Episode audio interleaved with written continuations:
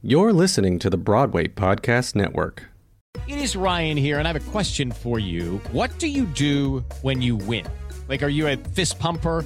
A woohooer, a hand clapper, a high fiver. I kind of like the high five, but if you want to hone in on those winning moves, check out Chumba Casino. At ChumbaCasino.com, choose from hundreds of social casino style games for your chance to redeem serious cash prizes. There are new game releases weekly, plus free daily bonuses. So don't wait. Start having the most fun ever at ChumbaCasino.com. No purchase necessary. VGW Group. Void were prohibited by law. See terms and conditions. 18 plus. With the Lucky Land slots, you can get lucky just about anywhere. This is your captain speaking. Uh, we've got clear runway and the weather's fine, but we're just going to circle up here a while and uh, get lucky. No, no, nothing like that. It's just these cash prizes add up quick. So I suggest you sit back, keep your tray table upright, and start getting lucky.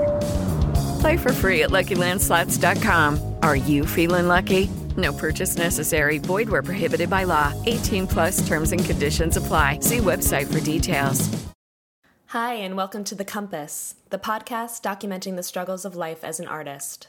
I'm Leah Walsh. My guest today is Sally Cade Holmes. Sally Cade is a producer. We know each other through the University of Evansville alumni community, although she was there right after I graduated. We didn't overlap. She has just been on fire as a commercial producer in recent years, including being involved in producing the Tony Award winning Hadestown, which sadly I still have not seen. I hope, I hope, I hope it'll come back after all of this settles down, um, as well as The Inheritance on Broadway. She was involved with producing that. She has recently struck out on her own instead of working for another company, and you can find out more info about her and her work at sallycadeholmes.com. She just has a fantastic energy the kind of person you want to be in a room with. And I was especially excited to hear about, even though we recorded this over FaceTime in mid March, shortly after we all started sheltering in place. I was especially excited to hear about her passion for educating young theater professionals and students on what producers do and all the amazing different paths available in the theater that aren't necessarily being on stage, all the things that really offer a different kind of artistry and um, way of making the work happen. This is a really scary time. I hope you're doing okay, and I'm thinking about all of you sending a lot of love. Stay home, stay safe. And I hope you enjoy the 156th episode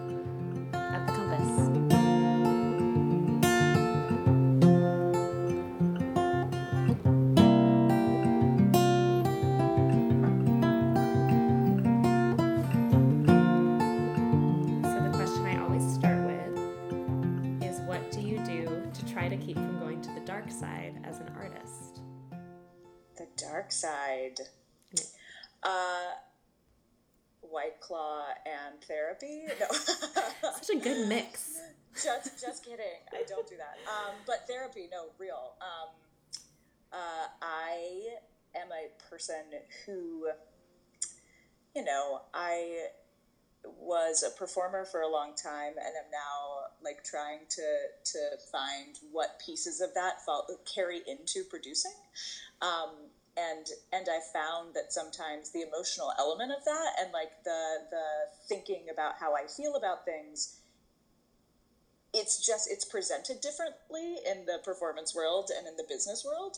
So i'm constantly negotiating those things. So sometimes it feels like i don't even acknowledge the dark side when we're going there. Um, so for me it's a constant question of like how do i actually feel about these things? How do i feel like this is teetering on a dark side? Um, and i think that's actually the healthy question for me uh, because I, if i get too tied up in um, in in how I, you know, uh, it's easy to fall down a spiral. I think, um, and just get into my emotions when in reality it has to be act, like there has to be action taken. So at a certain point, it is a skill to say, you know what, I'm going to pause this right now. I'm going to take the action, and then I will deal with it out outside of this moment. Um, which is a unique and I think uh, like that is part of my art is how to negotiate those things Yeah, because it, it's these things are expressed in like a different language in the the side of the business you're in now. That's fascinating. totally totally I love that you say it as action though. That's great. One hundred percent, and that is uh, that's all. And sometimes I've learned in the past in the past few years, like the best action is actually inaction. So like Pause. that's a very um, sorry about that. My mom called, so we can like No, it's fine. I was actually saying the word pause in context, but Oh, it, you it. Yeah, it yeah, flipped for a second, and I was like, weird.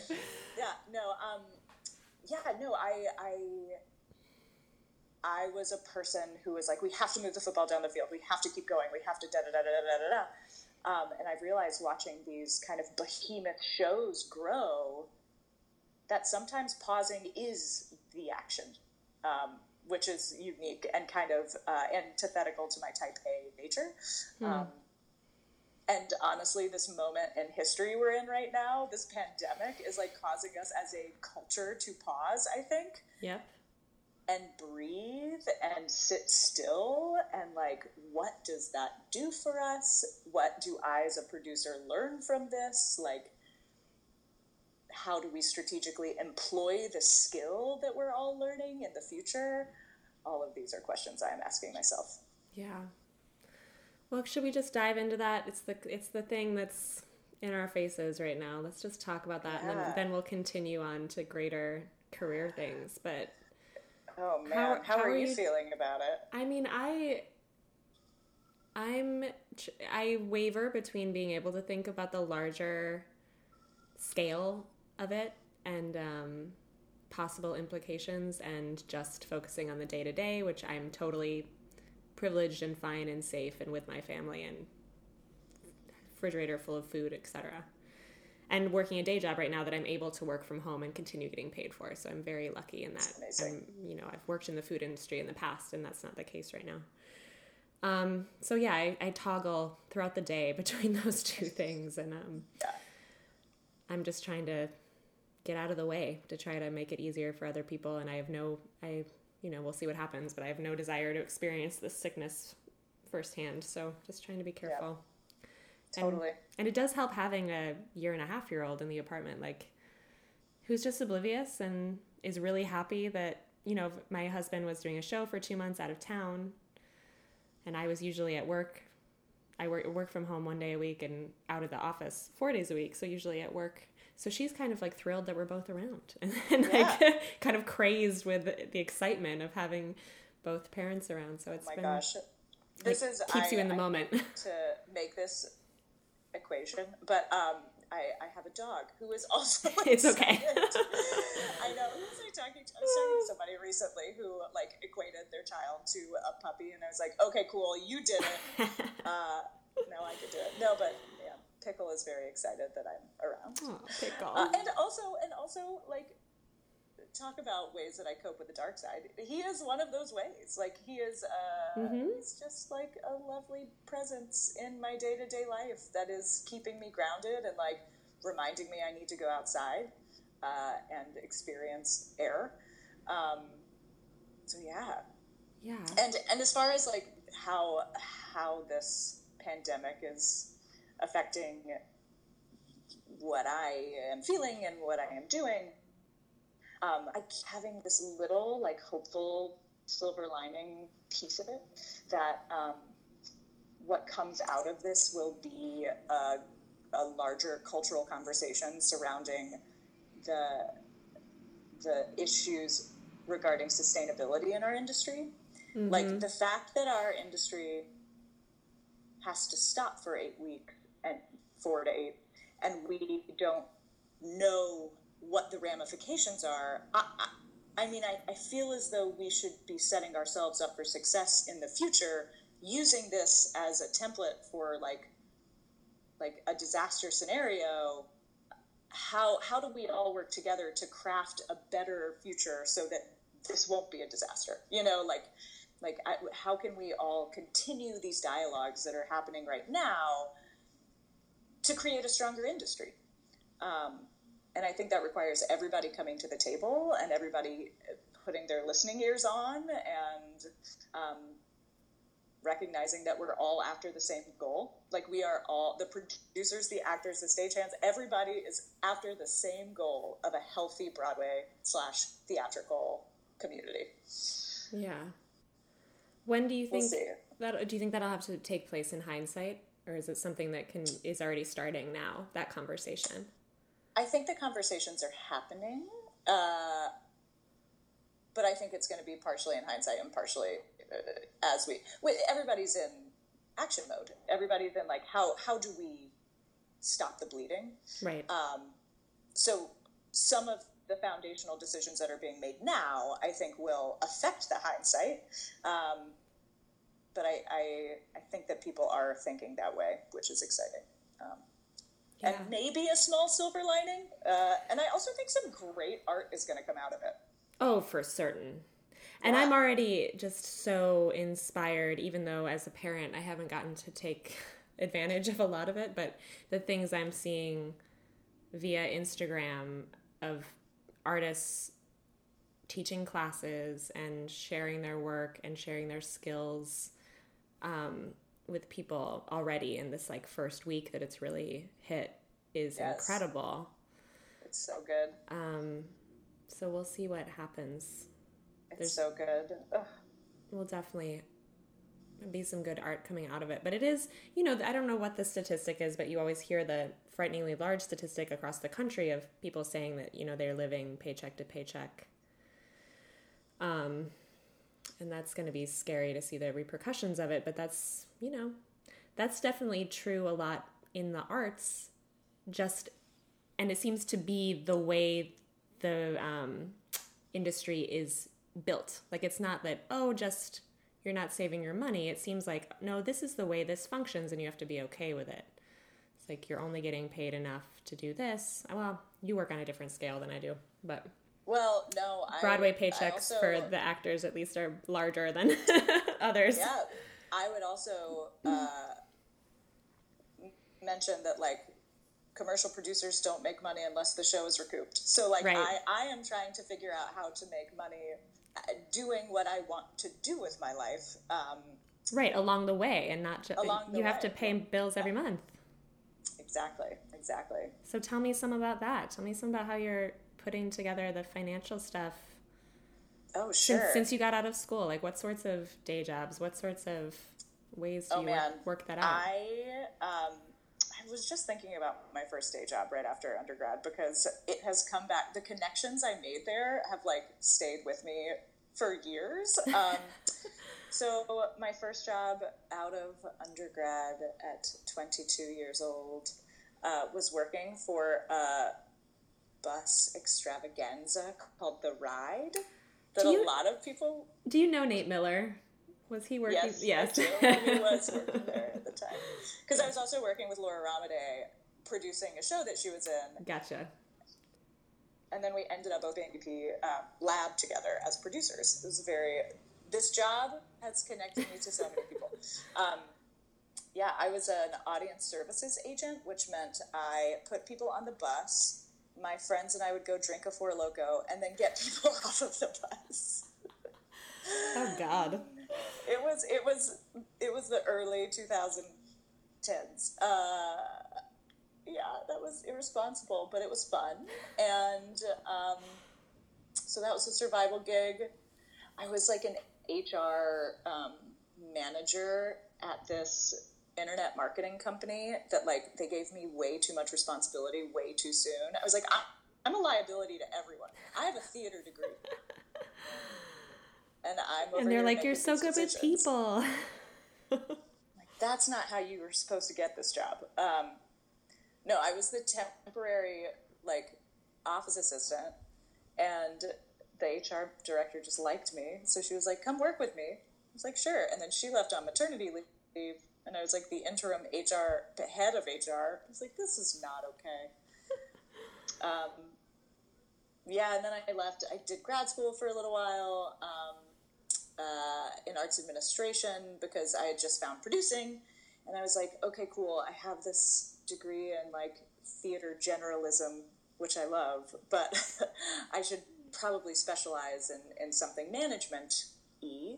So I went to this program for arts administration in Boston, and it afforded me the opportunity to do an internship uh, at Williamstown, which then afforded me the opportunity to meet my future boss. And once I got a gig working on Broadway, I was like, well, I'm not going to go finish my master's degree.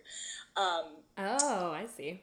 Yeah, so I took a, a casual five and a half years off, uh, and then uh, in the in the past few months, I've left this steady job that I loved at Tom Kirdahy Productions. Um, I was the associate producer there, and I have gone out on my own, and I am trusting this invisible safety net that hopefully will weave its way under me.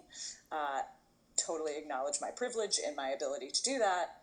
Um, but I also, in that decision, was like, this could be a great time for me to go back and finish this degree that I started five and a half years ago. Well, like seven years ago, actually. um, and, you know, I, I weirdly am able to weather this pandemic a little less uh, stressfully because I have some student loan money that I'm like sitting on. Right. Because of, because I'm back in school. So, in a weird way, I'm like, it's working out okay. Yeah, it's working out okay. So, when you were working for someone else as a producer, can you just give me an idea of like how large that office is? Oh yeah, I feel it like grew. for so when I started working there, it was uh, I started part time, and there were two other part time folks. Um, they were primarily the other two part time people were primarily artists because that's that's who this producing office drew, draws like people who are passionate about the work.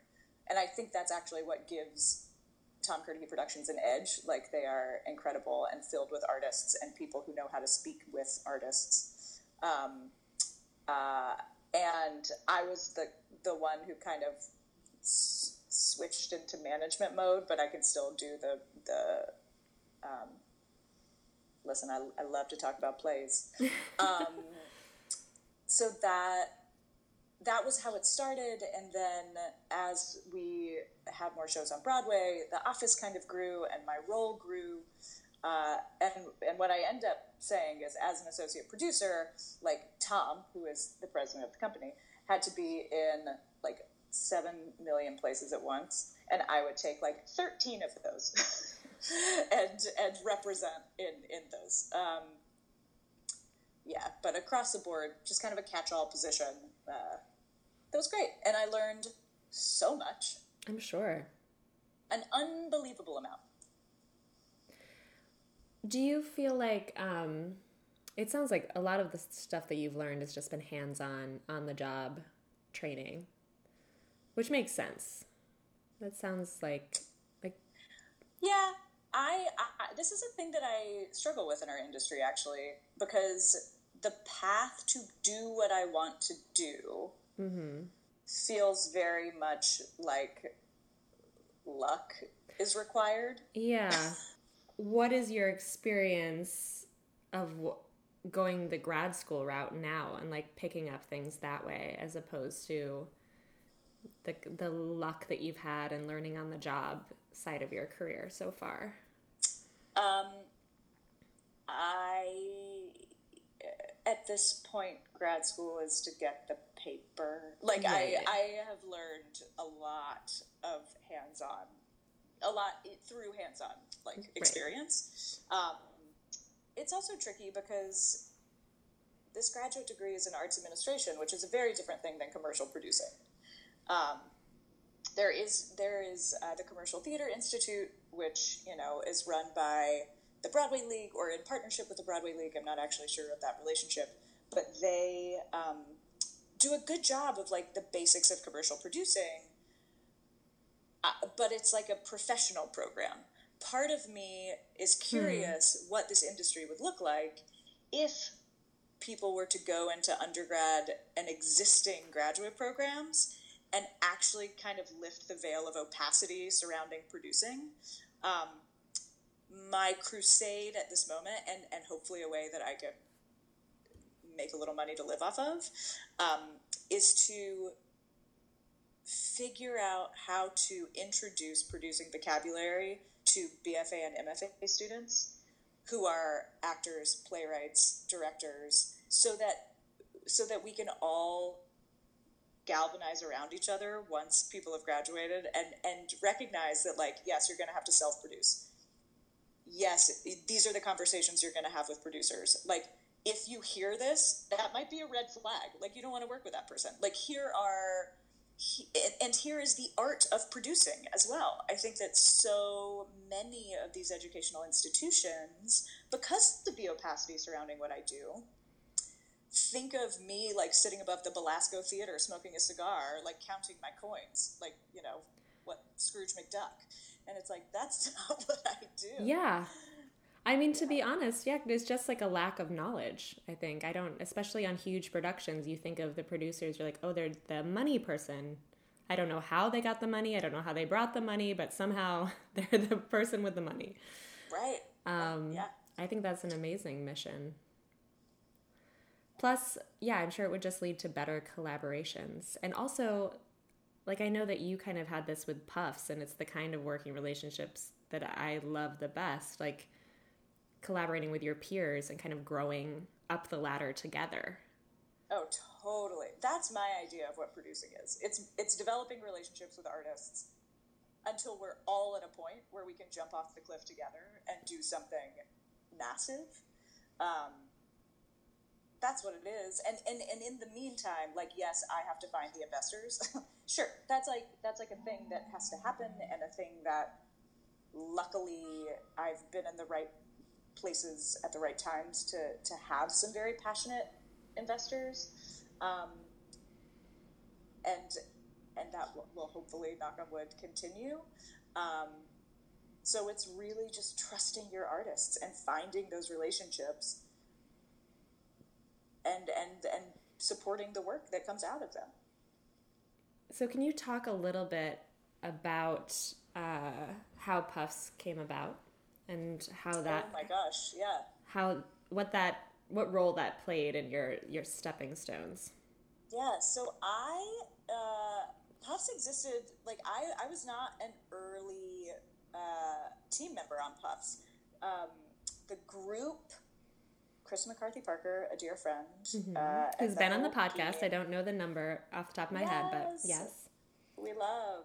I'm having a, a COVID nineteen digital date with Kristen and a bunch of uh, our college friends after this. Lovely. Um, so I knew Kristen was attached to it. I had seen it at uh, the Elektra Theater.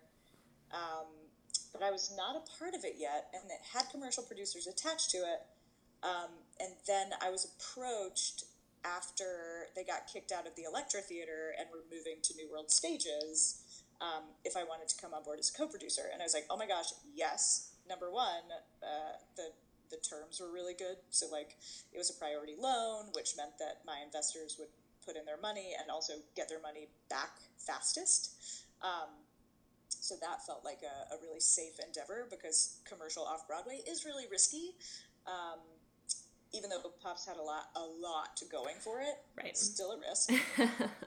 um, so I jumped on board at that point uh, for a million reasons. The the show is incredible. It's brilliant. It's brilliantly directed. It's brilliantly written. It was like right on the zeitgeist in that moment. It it checks the box that I have on every show that I'm a part of right now, which is some sort of hopefulness, hmm. um, some sort of uh, optimistic worldview. Uh, I'm just in a space in my career where that is important to me. Um, so I jumped on board and I was walking with David Carpenter, the lead producer, and we were chatting about merch and how I uh, was really curious about that world. And I had been the point person on merch for another show, but from the producer side. And he was like, Well, would you be interested in doing it for Puffs? And I was like, sure. And uh, I did. and that was that was my first merchandise client. So I have this other side business now because of because of Puffs. And w- when you say that, is that like designing the merch, or what? What does that involve? It's so um, my dear sweet younger sister is a graphic designer who I that is so handy. Thank you, sister. This. Yeah. she's not that sweet. Also, she got a really good deal. I like negotiated against myself there. I didn't. I didn't have money to pay her a fee up front, so I gave her a royalty on the sales of this one very popular shirt, and I was like, damn. Like I am paying her so much for this, and I finally just stopped sending checks. uh, like we have to stop. I'm not getting her a Christmas present because I can't afford it because I'm paying her so much for this T-shirt. Um, anyway, so she she did she did the designs. Okay, great. Um, well, I love that you have your your hands in so many different pies. Like that's that's a great way to like keep diversified and like always be growing and learning along the way. I think so. It's I struggle with how to manage my time a lot, like Yeah. how to devote enough to each project um, so that everybody feels that they are getting my full attention. How how do you take time off? Are you figuring that out, or do you feel like you work all around the pretty clock? good. I'm pretty good at saying I'm done um, around six or seven. You Good. know, and then obviously I go see a show, which is work, but not actually because I love it. Yeah. Um, no, I, I, I, think that I see the societal trend of like working really hard as like something that is cool, and I have no desire to be a part of that. I'm all about work smarter, not harder. Like, I'm sorry if I can solve something in two minutes. Why would I spend twenty minutes fretting over it? Like, that's my that's my mo there. yeah. Hey, it's Kaley Cuoco for Priceline. Ready to go to your happy place for a happy price? Well, why didn't you say so? Just download the Priceline app right now and save up to 60% on hotels. So, whether it's Cousin Kevin's Kazoo concert in Kansas City, go Kevin, or Becky's Bachelorette Bash in Bermuda, you never have to miss a trip ever again. So, download the Priceline app today. Your savings are waiting. Go to your happy place for a happy price. Go to your happy price, Priceline. Um, what is well? You just talked about your sister, but what do your parents do? What do they think about you being an artist for your career? Oh my gosh, my mom constantly.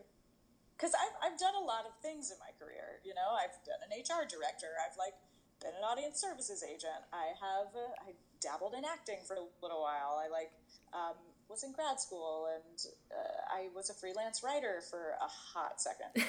uh, and my mom is constantly like, "See, that's what a theater degree will do. You can act like you're anything." And I'm like, "Okay, sure."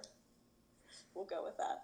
Um, so I think I think they're very proud of the fact that I'm treating this artist's life as an entrepreneur, as an exercise in entrepreneurship. Mm-hmm.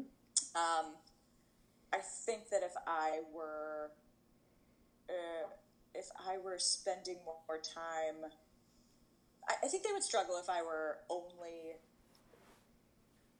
only acting or only directing or only like I think they they are really proud of the fact that I do a lot of different things. Um, but they're they're fine.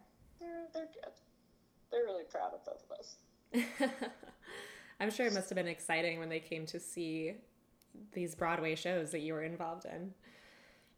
Oh yeah, they were they were my dates to uh, Anastasia was my first Broadway show that like my name was above the title, uh, and they were my dates to opening, and they came to see Hadestown. They're they're big fans. They're big fans.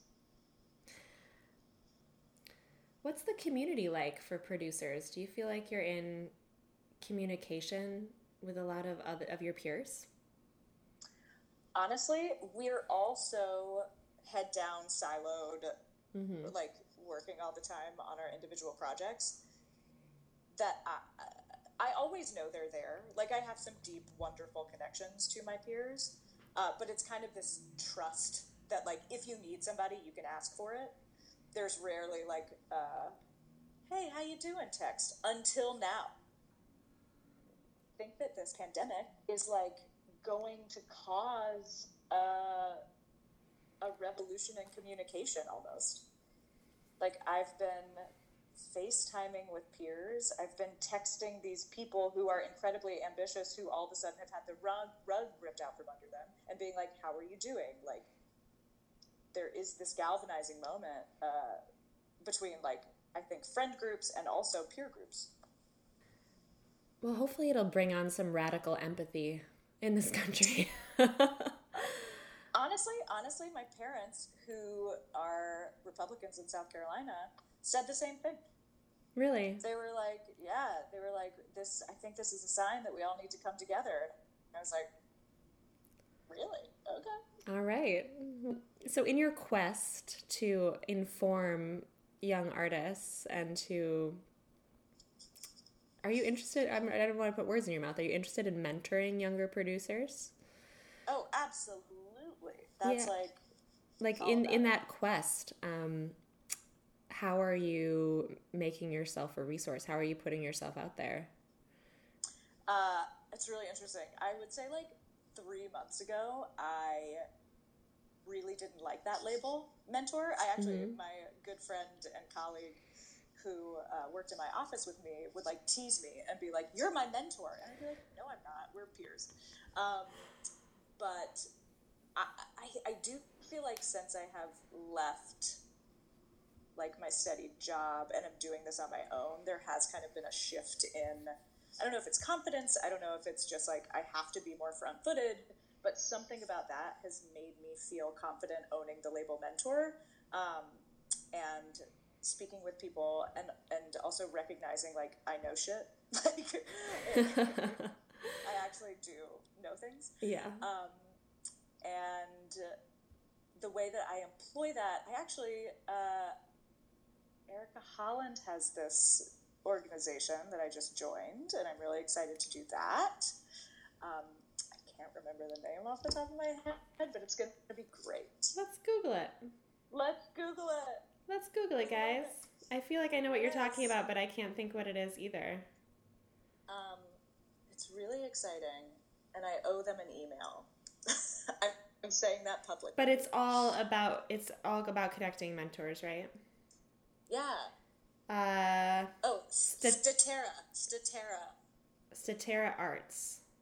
Yes. Okay, cool. So I'm I'm really excited to dive into that.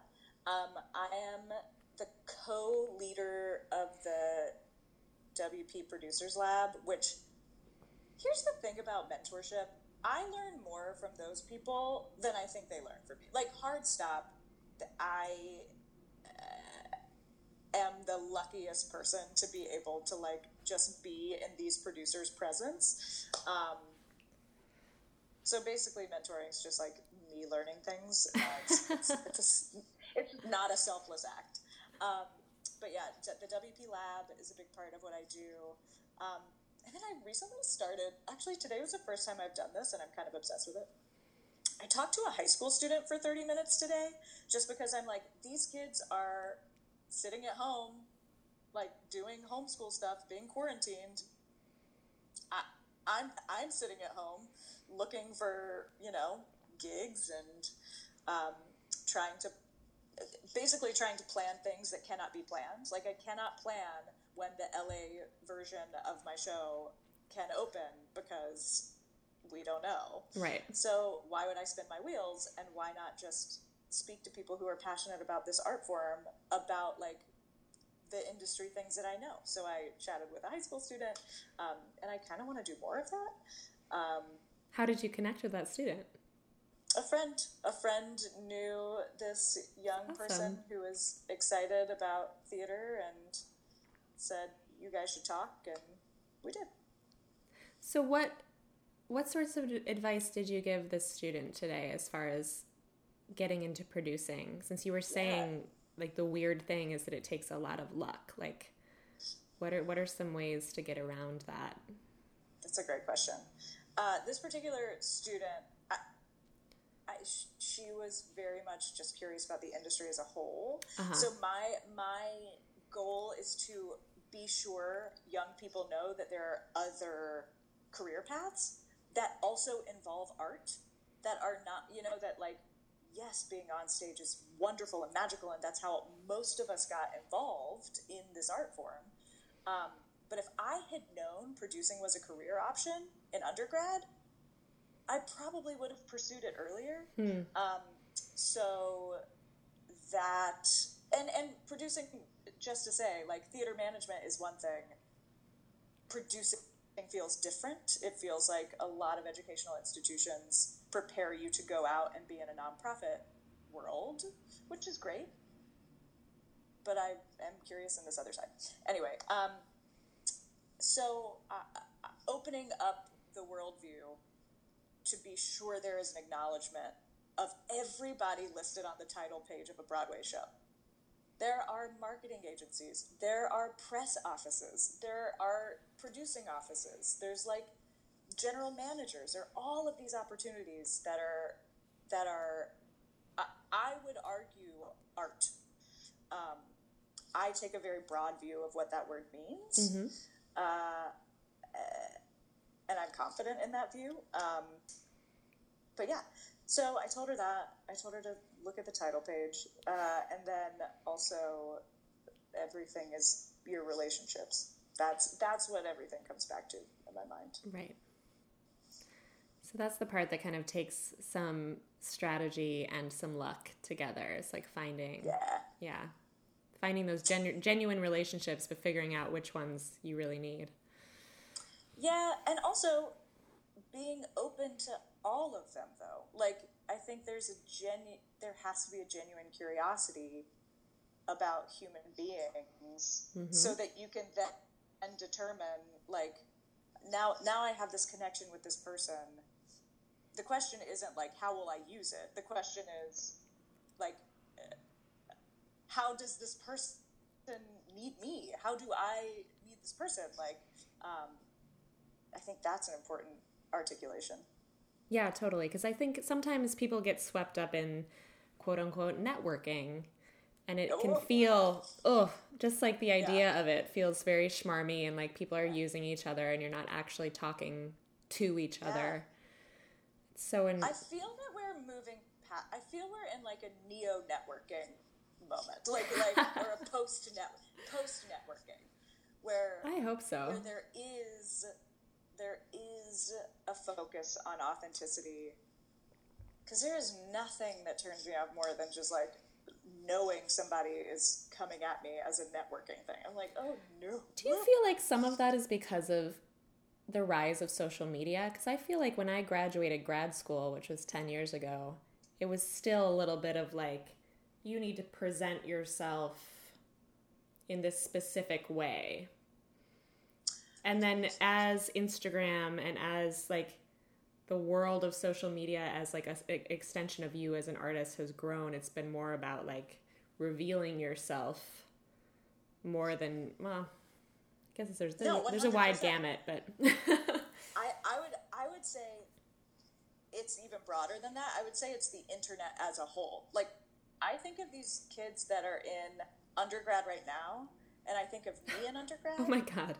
And I'm like, oh my god. And for you producers, you have so many more tools at that age or that Yeah. stage. Exactly. And like they are asking questions that I did not know existed. Um, So in that way, I think technology and the internet has like required more authenticity because we know more. There, there can't be a painted veneer. Um, I- think I'm, I'm hypothesizing, but I, I, I think that's true. And I'm also just like in awe of students today. I wish I could go back and hang out with all of them and be a student as well.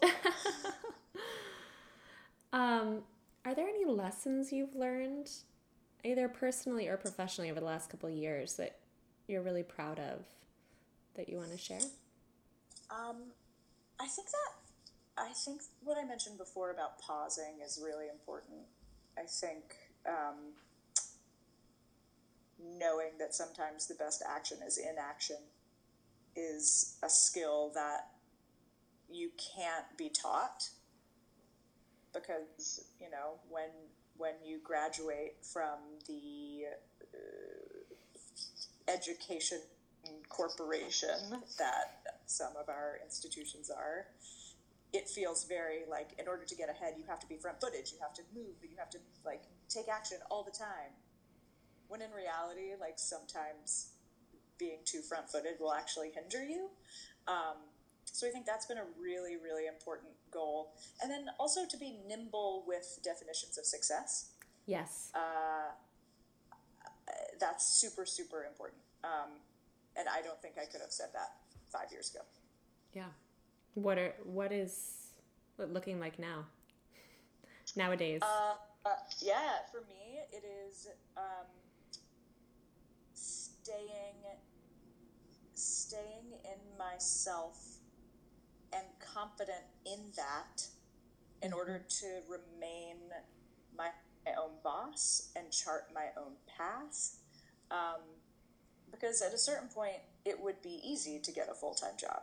And I have to keep reminding myself that's that's not what you want. Like you, you actually want to be the one who is creating the full time jobs for other people, um, and and that ties into you know um, like slowing down, recognizing mm-hmm. that success might not happen in five years. It might be decades from now, and that's okay. Um, and also, what is success? In my in my view, success is just getting the ball like a yard down the field. Like it's it's remaining my own boss. It's being my own boss. It's all of those things. Um, yeah. I love that. Um, was this transition, this big transition that you made from working for that other producer for such a long time into being your own boss, was that something that you had been planning for for a long time or like what made you feel like this is the moment where I'm gonna oh, sure. I'm gonna take uh, that step. Yeah. 2016 was really really seismic for me. The election in particular. Mm-hmm. Um, so uh, I couldn't have been in a better place. Like I, I volunteered for Hillary. I phone banked. I like ran an organization called Broadway for Hillary with a couple of my colleagues. Um, and so the election happened, and I, I just like I was so supported in office. It, we were all you know, the way everybody was, but like, um, it it really unearthed a lot of things for me in terms of recognizing that I had been a rule follower my entire life, and like, what does that get you? Uh, asking about a woman's place in in leadership scenarios, all of those things. So the next year, I did my annual review, and I mentioned to my wonderful mentor boss um, like I don't know how to do this. Like I see no examples of, and this was short sighted of me at the time, but I was frustrated and I had gone through the election. and I was like, I, I do not see many examples of women who have gone on and like they haven't been independently wealthy. They right. and then have like charted their, their own course in the commercial theater. He then like mentioned some examples, and I was like, yes, we love them. Um, but I was kind of in this this moment of like hitting this this ceiling, and it was also I was an associate. I'd been an associate for a long time. The company had Tom's name on it, so I, you know, there's there's nowhere to go really. Um, so I guess about a year and a half after that, uh, we had another conversation, and I was like, all right, at the end of this year, I'm going to do it. I'm going to go out on my own. Uh, and and he was like, I think that's amazing, and I support you in every way. And like through this amazing going away party that I like, I don't know that anybody's ever done anything nicer for me. It was really spectacular. Um, but no, it was a lot of like dark nights of the soul, being like, how do I do this? Is this the right path? And how do I like chart this path for others? Yeah. That's incredible. Yeah. Yeah. It was yeah, a lot of crying and typing my annual review. but what a what a wonderful experience having that positive learning environment job for so long to like help help launch you into that next place. Oh my gosh, I am the luckiest, truly. And that was all. I mean, it was a relationship. Like we were at Williamstown. This guy was trying to use the copier, and I was like, "I got you. I know how to use that copier." And then we became friends. And then I asked him to coffee, and then he was my boss for five years. Like, incredible. Yeah. I feel like people are going to be mad at me if we don't talk about your two most recent Broadway shows. I'm trying to think where to dive in. Oh, uh, yeah. How many producers are involved on a show like Hadestown or The Inheritance? Um, a lot. Uh, both of those have a lot of producers. So, so it's also important to acknowledge that there are lead producers um, mm-hmm. Who are the people that are like making the decisions. Sorry, shut my door.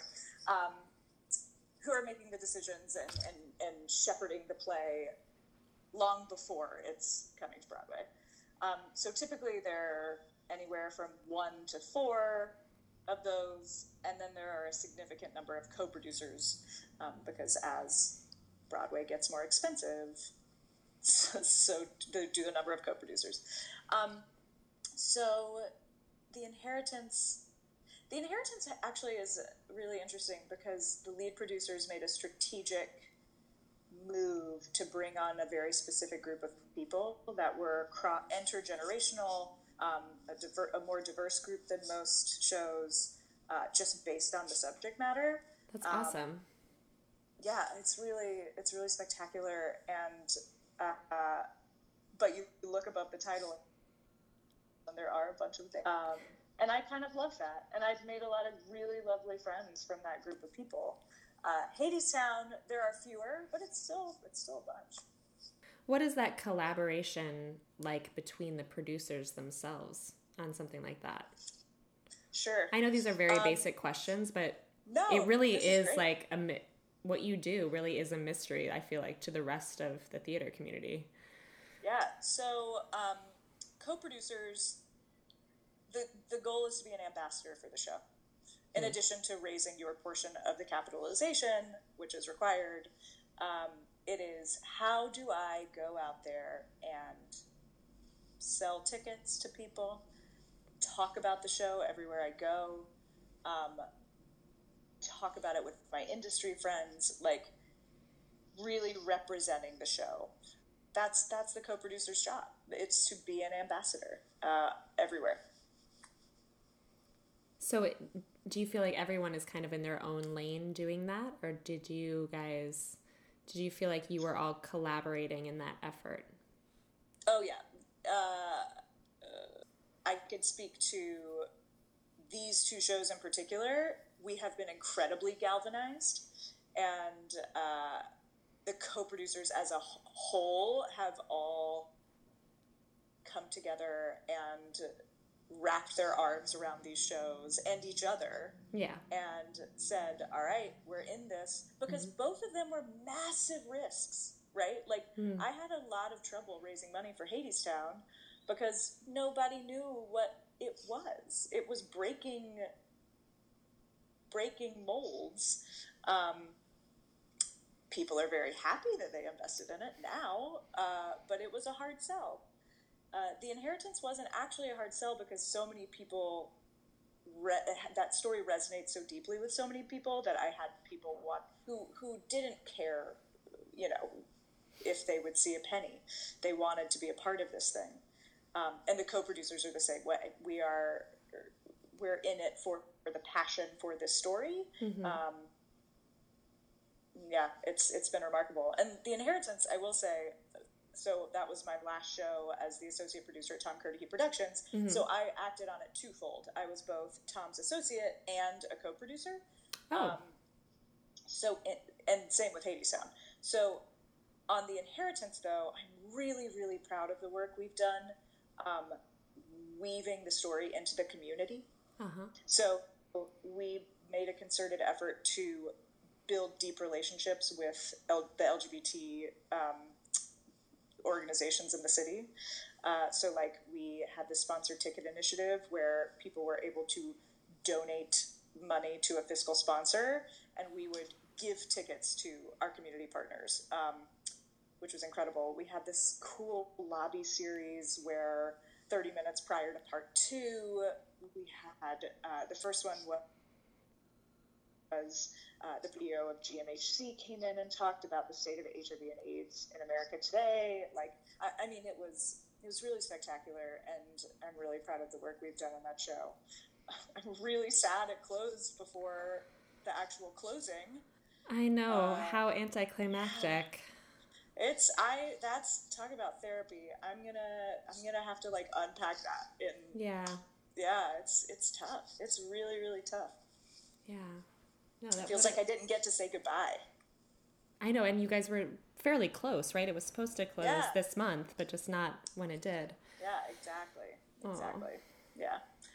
How is that for you when when you have shows that are long running? How is it for you with your workload when like you get something up and running and then you you've moved on to other projects, but I assume you're still like like with this drama that's happening now with Broadway being shut down, like you still need to be involved with whatever's happening yeah. with Hadestown, etc.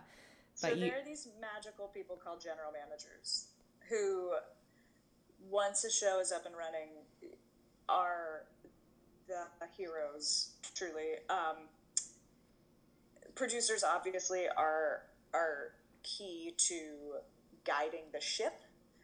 Um, but the general managers are often the ones making the day to day decisions on those shows. Um, that's how it has to balance. Like there's there's no way one person could could you're right maintain for these long running shows. Right. Okay. Yeah. Thank you. I know those were very technical questions. No, but... I love I love talking about it.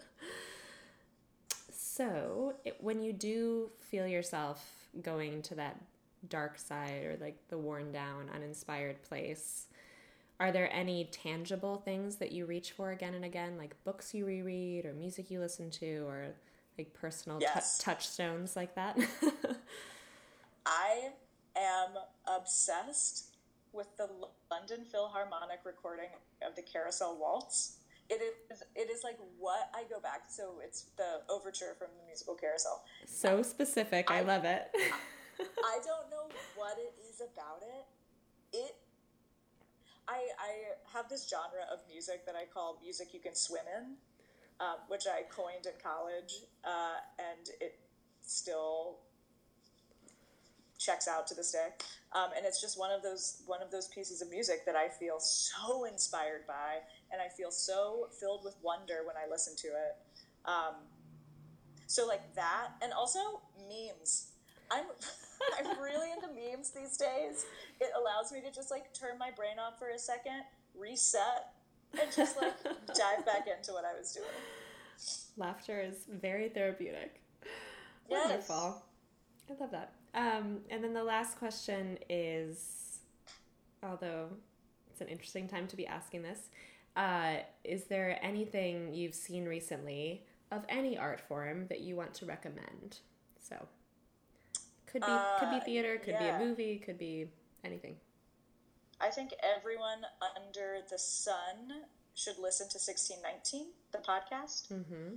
Um, it's a New York Times podcast about uh, the underpinnings of the U.S. Uh, economy and how it is all inextricably linked to slavery.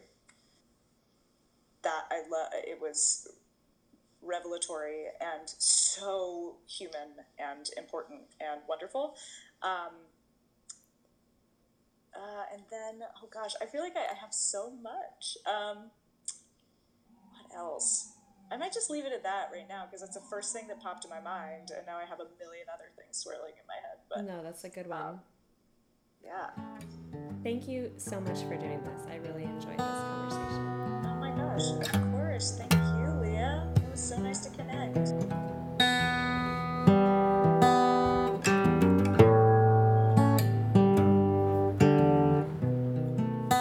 Thank you for listening to the Compass Podcast. If you find these conversations valuable to your life as an artist and would like to support the ongoing production of The Compass, please consider becoming a patron at patreon.com slash the compass podcast. Pledges start at as little as $1 a month. Anything you can give would be greatly appreciated. Also, if you have a moment, please rate or review in iTunes. Every little bit helps other listeners to find the podcast. I'd like to thank the following people for their generosity. The Compass cover art is by Kim Miller, music by Brandon Spieth, audio assistance from Nick Chokesy, and a special thanks to Frankie J. Alvarez. See you next time.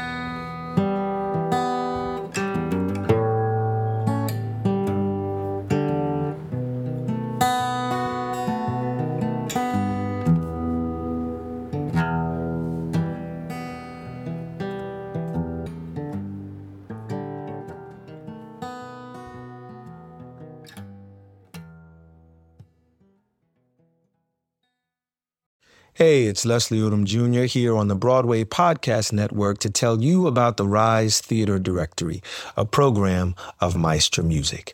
Rise is a national online resource designed to connect and empower backstage and administrative and creative theater professionals from underrepresented backgrounds.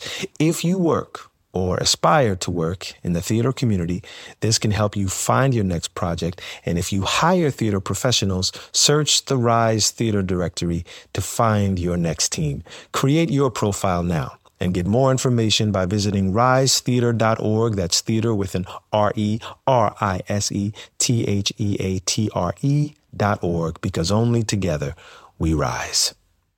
With the Lucky Land slots, you can get lucky just about anywhere. This is your captain speaking. Uh, we've got clear runway and the weather's fine, but we're just going to circle up here a while and uh, get lucky. No, no, nothing like that. It's just these cash prizes add up quick. So I suggest you sit back, keep your tray table upright, and start getting lucky. Play for free at LuckyLandSlots.com. Are you feeling lucky? No purchase necessary. Void where prohibited by law. 18 plus terms and conditions apply. See website for details.